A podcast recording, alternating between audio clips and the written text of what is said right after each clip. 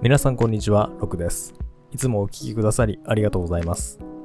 以前、アンケートを募集しますというエピソードを配信させていただきまして、ありがたいことにいくつかお便りをいただいております。今回はご回答いただいた内容の紹介と、あとお返事をですね、できる限りしていきたいなと思います。まずこのポッドキャストをどこで知っていただいたのかということについては、ほとんどの方がポッドキャスト内の検索ですね、で見つけていただいているようです。どこかのメディアで紹介されていましたよという回答していただいている方がいたんですけれども、えーどこのメディアさんでしょう、とても嬉しいです。最近は Apple Podcast の注目作品にも選んでいただきまして、より多くの方に聞いていただいております。本当にありがとうございます。次に深掘りしてほしい内容があればぜひ教えてくださいという質問をご用意していたんですがまずはですねこのご回答。釈明バルを釣るために大事なことを聞きたいですというお便りいただきました。ありがとうございます、えそしてやろうと思います。これはですね最初に配信したエピソードということもあって全般的な内容をですねやや薄く広く話したんですけれどもまだ十分深掘りできてないなという内容もあるのでお話をまた追加でしたいなと思っています。で具体的にもうちょっとお話ししたいなと思っているところで言うとまず釣りに行く前の準備ではそもそもどこのポイントを選ぶのかというのはもうちょっとお話ができるかなというのとあと釣り場に着いてからどういうところに着目したら良いのかだったり手っ取り早く尺を釣るためにどうしたらいいのかなんていうこともですねご紹介できたらなとは思っております。でちょっと今思っているのは私一人でお話をするかちょっとまだ何も相談できていないんですが私の友人のとびっきりマニアックな釣り人に登場していただいてですね私がこうインタビューをして深掘りしていくという形式でやるか悩んでいるんですけれども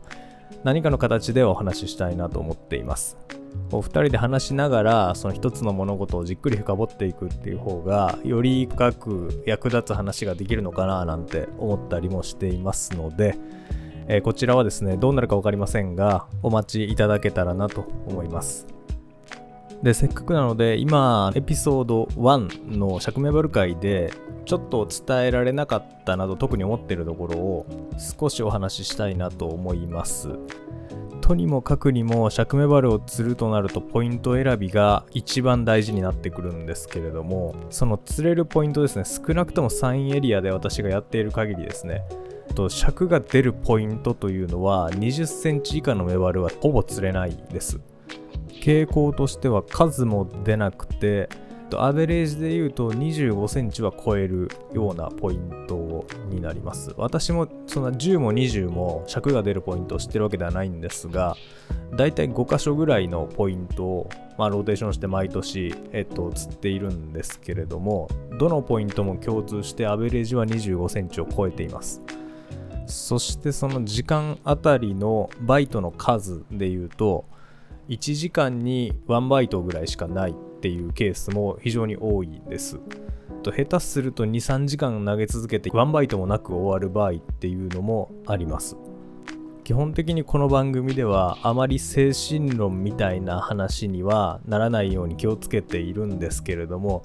こと尺メバルに関しては多少やはり精神論みたいなところが入ってくるのかなと個人的には思ってます。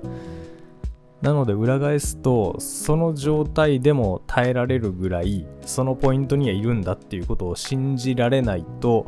ちょっと耐えられないんじゃないかなと思ったりもします。のでポイント選びについてはちょっと厚めにいろんな角度からお話ができたらなとも思っています。あとは私自身がちゃんと実践をして結果をちゃんとある程度出している分野に絞ってお話をしたいなと思っているのでここは私のわがままというかこだわりなんですけれども日本海側特に山陰エリアが中心のお話になるということはちょっとご了承いただけたらなと思います。もちろん部分的に太平洋側のメバル釣りでも同じように考えでできるというところはあると思うんですけれどもご容赦いただきたいなと思います。いずれにしてもまた改めて企画をしてお話ができたらなと思っています。さて次のお便りですが、ちょっとまとめさせていただくと、オールジャンル希望です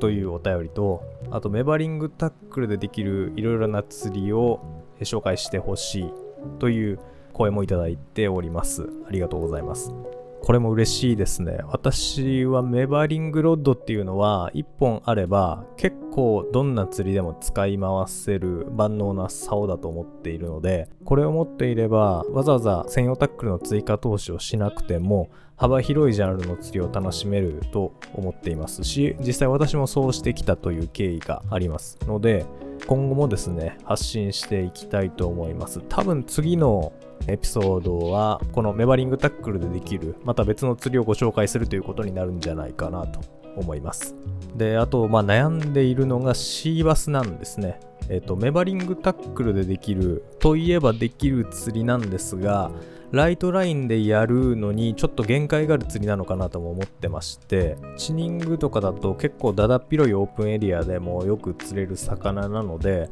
ドラグ設定さえちゃんとしていればそんなにこう根に走られて切れるというリスクは少ない魚だからご紹介ができたんですけどシーバスとなると結構ストラクチャー大好きで何か障害物の近くを釣ると効率よくまあ釣れる魚ではあります。もうもちろん流れを釣るという魚でもありますけれどもえっと、個人的には今からシーバスを始める方であればいきなりこう流れの変化を読んで流れを釣るというよりはストラクチャー打ちから始めた方がむしろやりやすいんじゃないかなと思っているところもありただそうすると、ストラクチャーの周りを、まあ、P の0.35とか0.45で打つとなると、切れるときあっさり切れちゃうので、あまりお勧めしたくないなというのがあります。なので、メバリングタックルでやるシリーズというよりは、まあ、シーバスタックルを揃えて、それはそれでやり方としてご紹介できたらいいかなとは思っています。専用タックルで普通に始めてみるシリーズとして、シーワスはやりたいなと思っています。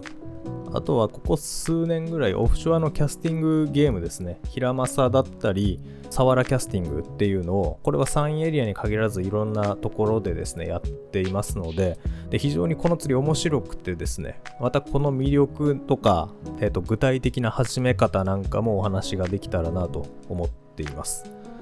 ということで今後もオールジャンルいろんな釣りの話題をご提供できたらなと思っています。では次のお便りですね。ヒラメやマゴチなどサーフで釣れる魚の生態や特性について話してほしいということでお便りをいただきました。いいですね。フラットフィッシュ。生態、調べたことはないんですが、個人的にも非常に興味がありますので、これは研究論文また漁ってみたいなと思います。ちょっと時間かかるので、いつになるかというのはお約束はできないんですけれども、やりたいなと思います。ただ私の個人的なこだわりとしてさっきもお話ししたように自分でそれなりにちゃんとこう超過が出ているものでないとご紹介したくないというか自信を持ってできないなというのがあるのでそういう意味ではマゴチが先かなとは思います。マゴチに関してはですねボトムワインドの釣りを中心になるんですけれども結構好きでやっています。地元でもあと伊勢湾でやったりとか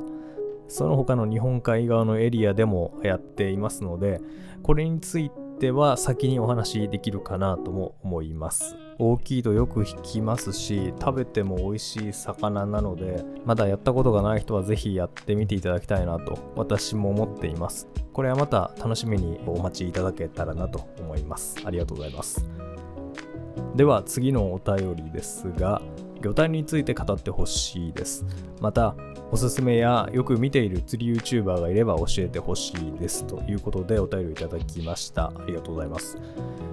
えーとまず魚探ですね。これ多分魚探でいいと思うんですけど魚探か魚探しか一瞬迷ったんですがえーと魚探としてお答えするとカヤックフィッシングを私やっています。でその中でカヤックにコンパクトサイズのディーパーっていう魚探ですね。これをつけて使っているんですけれども、えー、残念ながらそれ以外はですねちゃんと買って使ったということはありません。でディーパーも普段のおかっぱりの釣りでは使っていなくてカヤックの時だけ使うという形なので先ほどのこだわりの話にもつながるんですがちょっと語れるほどの経験値が正直ないというのが正直な、えー、と今の状態です。で多分違うと思うんですが魚探しという意味であればあの例えばポイントに入った時に私なりですけれどもどういう順番で効率よく探っていくかみたいなお話はそれはそれでできるかもなと思いましたのでそれはまた検討したいなと勝手に今思っております。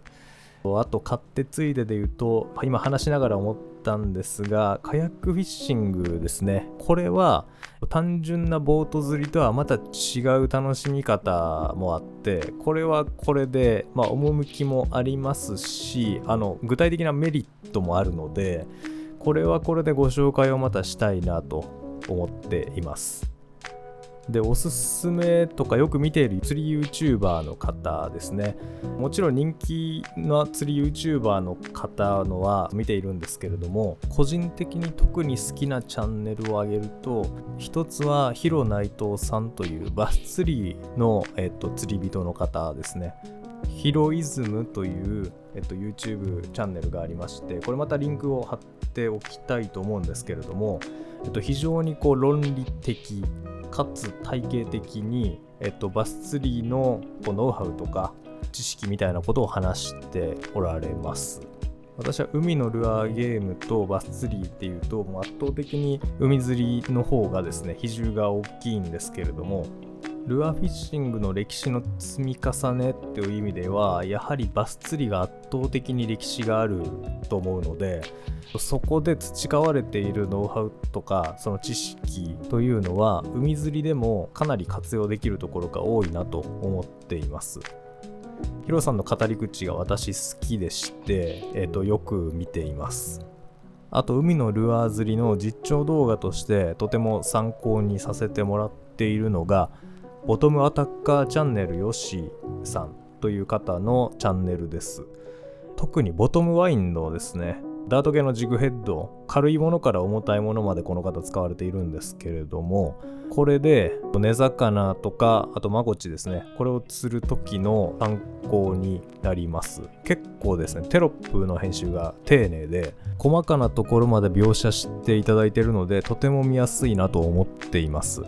あと最後にご紹介をするのは、えっと、レオンさんですね。えっと、私のエピソードの中でも一度名前を出させていただいてお話をしたことがあるんですけれども、えっと、今ご自身でインクスレーベルというルアーメーカーを立ち上げられて活動されていますが、えっと、そこの YouTube チャンネル、インクスレーベルのチャンネルですね。こちらで結構1時間とか2時間にわたってライブ配信をされています。その中でお話しされるやはり長年積み重ねてきているその釣りに対する考え方だったりアプローチの仕方あとは具体的なメバルの釣り方なんかの話はとても参考にさせていただいています。メバリングを始めた当初はもう圧倒的に YouTube でレオンさんの動画を一番ですねたくさん見て勉強させていただいた大好きなアングラーさんなので今もそういった動画ですね見ています。ということで私が普段見ている YouTube チャンネルの中から、まあ、特にお勧めしたいなと思うものを3チャンネルですかねお話しさせていただきました。はいそれからですねご感想などあれば何でも記載してくださいということで、えっと、温かいコメントをですね、いくつかいただいております。本当にありがとうございます。その中でも、釣りをですね、マーケティングとかアカデミックな切り口で語る構成が分かりやすいですというコメントをいただきまして、非常にホッとしております。結構悩みながらこれは考えたんですけれども、このポッドキャストのタイトルにもなっている通りですね、聞いたらすぐに釣り場で活かせるというのを非常に大事にしてましてそうするとちゃんと体系的にお伝えしないといけないというのはとても意識をしています。そうするとすでにあるマーケティングとかあのビジネス全般のフレームワークっていうのを使って説明をするのが比較的こう分かりやすいかなと思うところもあって試行錯誤する中でちょっと取り入れてみたんですけれどもそういうご意見をいただけると非常に嬉しいです。当然フレームワークを使うのが目的になってしまうと本末転倒なのであのこれがピタッとはまるなと思った時だけ使いたいなとは思っているんですけれども人間の記憶のしやすさという面でいくとこういうこう構造的に似たものを例えに出してあ要は同じ構造ねというふうに捉えると記憶がその定着しやすいというのがあって今後も例えられるところでは、まあ、例えとして使っていきたいなとは思っていますありがとうございますということで皆様からのお便りをご紹介させていただきました立ち上げたばかりのチャンネルに本当にありがとうございますわざわざこうテキストを打ってお便りをいただいていると思うと本当に、えー、嬉しいです。またいただいているお便り必ず全て目を通しております。こういった形で改めてお返事会というのもやっていきたいなと思っておりますので、ぜひぜひアンケートのご回答お待ちしております。またいつも宣伝を忘れてしまうんですが、え静かに Twitter を開設しております。Twitter あまり使い慣れていないんですが、頑張って情報発信をしていこうと思います。インスタグラムと合わせてご登録いただけると嬉しいです。では今回はいただいたお便りへのお返事ということでエピソードを収録させていただきました。今後も釣りに役立つ情報を引き続き配信していきたいと思っていますので、ぜひぜひよろしくお願いいたします。では、お聴きくださりありがとうございました。